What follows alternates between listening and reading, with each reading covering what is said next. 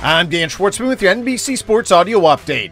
The New York Jets come back from a 16 0 second quarter deficit to beat the Atlanta Falcons on Monday Night Football 24 16 as New York now improves to 2 0 this preseason while the Falcons fall to 1 1.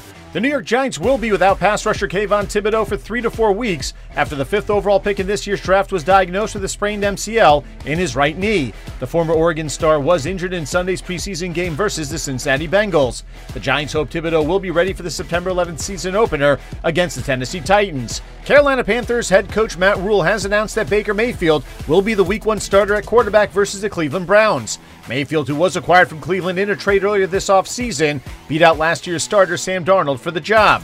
The Minnesota Vikings have acquired backup quarterback Nick Mullens from the Las Vegas Raiders for a conditional 2024 draft pick. The 27 year old started 16 games for the San Francisco 49ers between 2018 and 2020, while also starting once for the Cleveland Browns in 2021.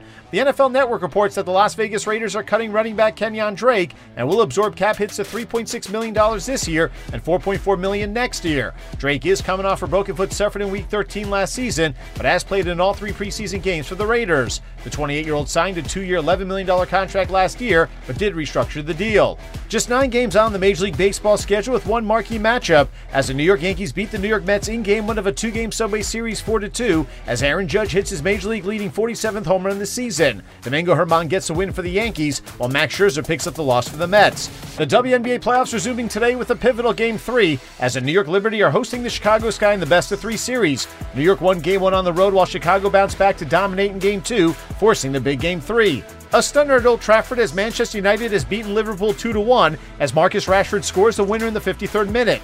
The Red Devils, who had lost their first two matches of the season by a combined score of 6 to 1, also got a score from Jadon Sancho in the 16th minute. Liverpool's lone goal comes in the 81st minute from Mohamed Salah. Manu improves to 1 2 on the season while the Reds stay winless with a loss and two draws. It's a daily fight, afternoons on Twitter. Two betting experts face off. Each makes three bets, one champion emerges. It happens every Monday to Friday. Taylor fade their plays. Get involved. Follow at NBC Sports Bet on Twitter and discover all that NBC Sports Edge has to offer. With your NBC Sports Audio update, I'm Dan Schwartzman.